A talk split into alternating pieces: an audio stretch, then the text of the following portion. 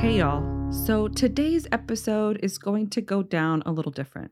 I'm passing the mic over to Lisa to bring y'all a conversation she had with one of her personal heroes, Phyllis Frye.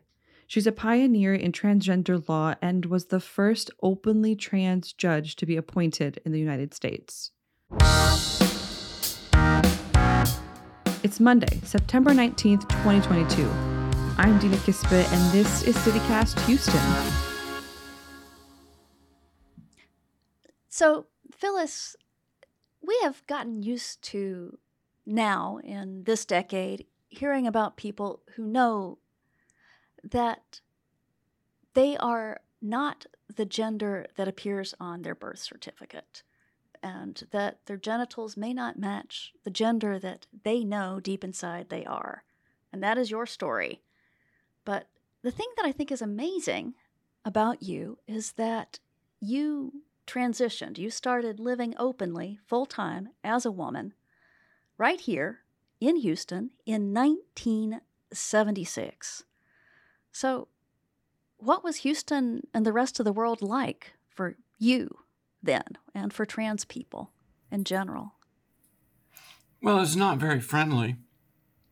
The um, uh, lesbian and gay community, they accepted me as long as I was fighting for lesbian and gay issues, but they didn't want to hear about trans issues. Of course, in 1976, there was a, uh, a city ordinance that made me and anyone else like me subject to arrest. And uh, I spent four years lobbying to get that overturned. That was the cross dressing ordinance, the one that said that, you know, just by Yes. appearing in your clothes, you could get arrested. You couldn't wear clothes of the opposite sex. You could get arrested. It was a Class C misdemeanor, which meant a $200 fine, but that was not the problem. The problem was getting arrested, going to jail, getting booked, uh, being paraded naked in front of the other officers and everything else. That's what I heard happened to some of the few trans people that I knew that got arrested. Uh, I never did get arrested. Uh, lucky me. I don't know how I never got arrested because I was down at City Hall uh, frequently, uh, meeting with members of City Council, uh, lobbying to overturn the ordinance. I went to law school every day and I was out and about uh, a couple of days a week selling cleaning products to the gay bars. All of this is Phyllis, all of this dressed as Phyllis because that's who I was. How did your neighbors in Westbury react when you came out? Well, a few of them were very nice. Uh, most of them were very standoffish. It was the, the kids that were the problem. Uh, you know, the parents said ugly things about me, uh, and the kids picked up on it. And oh golly, we got our house egged a lot. We got graffiti sprayed paint on our driveway. We got tires slashed. We used to get uh, uh, obscene phone calls at Christmas and Easter, you know, good Christian religious days.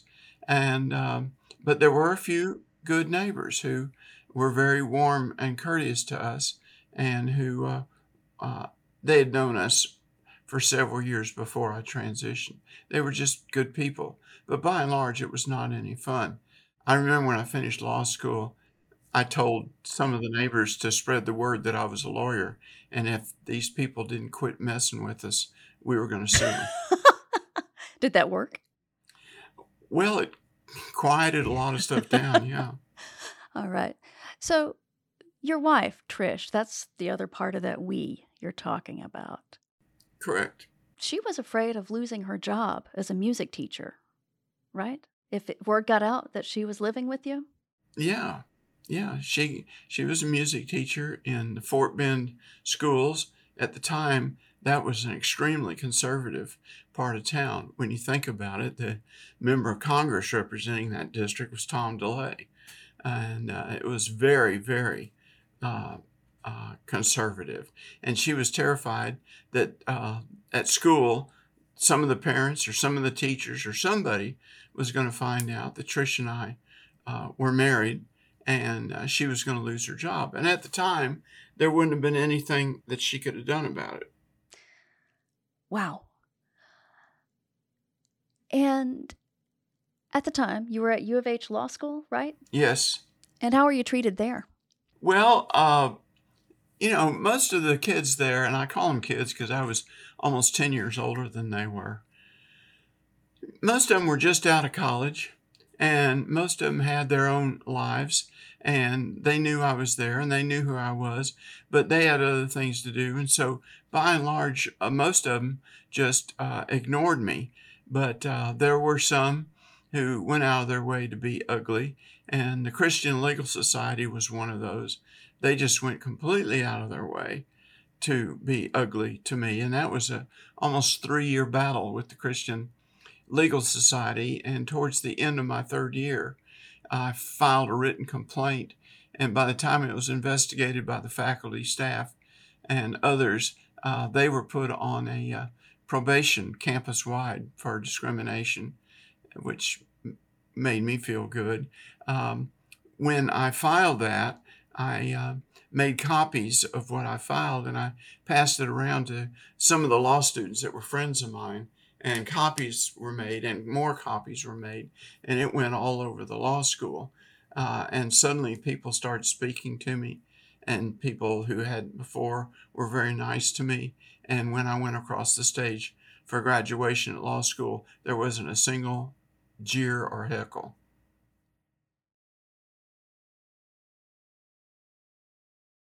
So, I have been amazed by the progress that I've seen with trans rights in the last 20 years.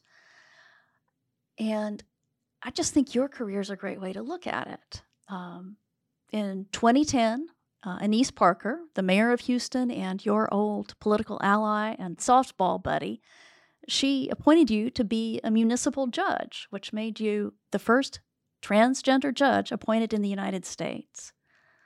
In 2015, there was this great profile of you on the front page above the fold of the New York Times. And Texas A&M, your alma mater, where you once got fired for being trans, has now named an award after you, and they have got your papers in their archive. Did you ever, in your wildest dreams in 1976, imagine that your life would end up like this? Oh, no. No, in 1976, I was 28 years old, and quite frankly, I didn't think I would live to be 30. I really didn't. Because you got to remember, back in, in 1976, the Houston police was not what it is today. And uh, they, uh, uh, you know, Fred Paez was assassinated, uh, a gay activist. He was assassinated by the police. And, and uh, of course, we had Jose Campos Torres, who was not gay, but he was assassinated by the police. And uh, the police were raiding the bars all the time. And it was just not a very friendly uh, town for uh, someone in the community who was open, and especially someone who, until 1980 in August, was violating uh, a city ordinance for cross dressing and was subject to arrest. So, no, I, I, I really didn't think I would live to be uh, 30. So, but it meant too much to you. You just couldn't live any other way than being who you are? Well, I think you can say that about anybody. They anybody, even even if they may feel guilty about it or they may, um, you know, have psychological problems and need counseling. Everybody needs to be who they are and strives to be who they are and wants to be uh, who they are. Uh, some of them don't make it. Some of them uh, are scared to try. Uh, I was scared. I was terrified a lot of the time. Uh, but I had this wonderful uh, woman who loved me and who uh, when I needed to cry, she was there. When I needed to talk, she was there. And when I uh, needed counsel and advice, she was there. And uh, if if it hadn't been for her paycheck, uh, uh, we would have not been able to keep our house. And if she had thrown me out, I probably would have been on the street because I couldn't get work, even though I was uh, a licensed engineer, and in 1981, I became an, an, attorney that no one would hire. Uh, very easily could have been on the street, uh, having to do what other people who live on the street do. And I could easily have contracted AIDS and died a long time ago. Yeah. I am so glad you didn't. So, we've made a whole lot of progress, but like in Texas, we are still seeing a ton of fights over trans rights. Like the big one right now is over whether parents can get gender affirming treatment for their kids. What do you make of that? Well, I think we're making progress because the bullies, and that's who they are, um, are going after the kids now. They used to be going after the lesbian and the gay community, and uh, they survived. And then they started going after transgender community with all kinds of crazy uh, laws that they tried to pass on restrooms and all this other stuff, and that didn't work out. So now they're going for the kids and uh, their their supportive families. I really don't know, but I know it's up to the parents uh, who have got to bond together, whether it's through PFLAG or, or other or, or other organizations. They've got to uh, bond together. We've got to elect Democrats. I don't know why people vote Republican, which is usually against their own self interest, but they do. Uh, these kids are no different in their desires and their feelings than I was. I just uh, learned to uh, swallow it. And they are in a period in their life where they don't need to swallow it because they have supportive families and they have internet and they have uh, you know friends at school that they learn are like them. And so they're coming out at a much earlier age. And i know it's very frustrating for them. Uh, in the short term uh, they may not be able to get to be who they want to be until they turn 18. But I think in the long term, uh, the parents are going to win. All right. Thank you so much, Phyllis. It's, it's good to see you. Well, it's good to see you too. I hope in your podcast you mentioned the book. Oh, yeah. that was Phyllis Frye, y'all. And the book that she's talking about with Lisa at the end there is a biography written about Phyllis's life. It's called Phyllis Frye and the Fight for Transgender Rights. It's by Michael G. Long and Shea Tuttle. All right, let's hit up Carly and see what news she's been reading about. Hey, Dina. This is a weird one, y'all. A Florida family is suing Jack in the Box and its owner company after an employee in one of its Houston locations shot at their car after they asked for curly fries. Here's how it all went down. The family placed their order, and just before pulling away from the drive through, they looked at their bag and realized the curly fries were missing. We've all had that happen before, but Anthony Ramos and his family wanted their curly fries. So they asked for them, and allegedly, that's when the employees started yelling at the Ramos family and throwing other things into their car, just before pulling a gun. Ramos drove off, and allegedly, the employees started shooting at them. Luckily, no one was seriously injured. The family is suing for a million dollars, though. And it's just crazy to think that all of this started over some curly fries.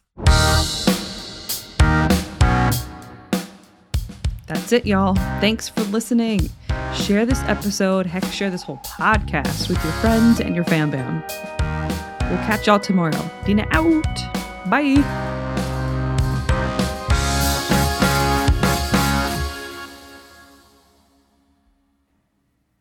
You got to talk louder. All right. Let me. Yes, is that's this better? good. And then you and then you back up and you. All right. I will. I will go louder.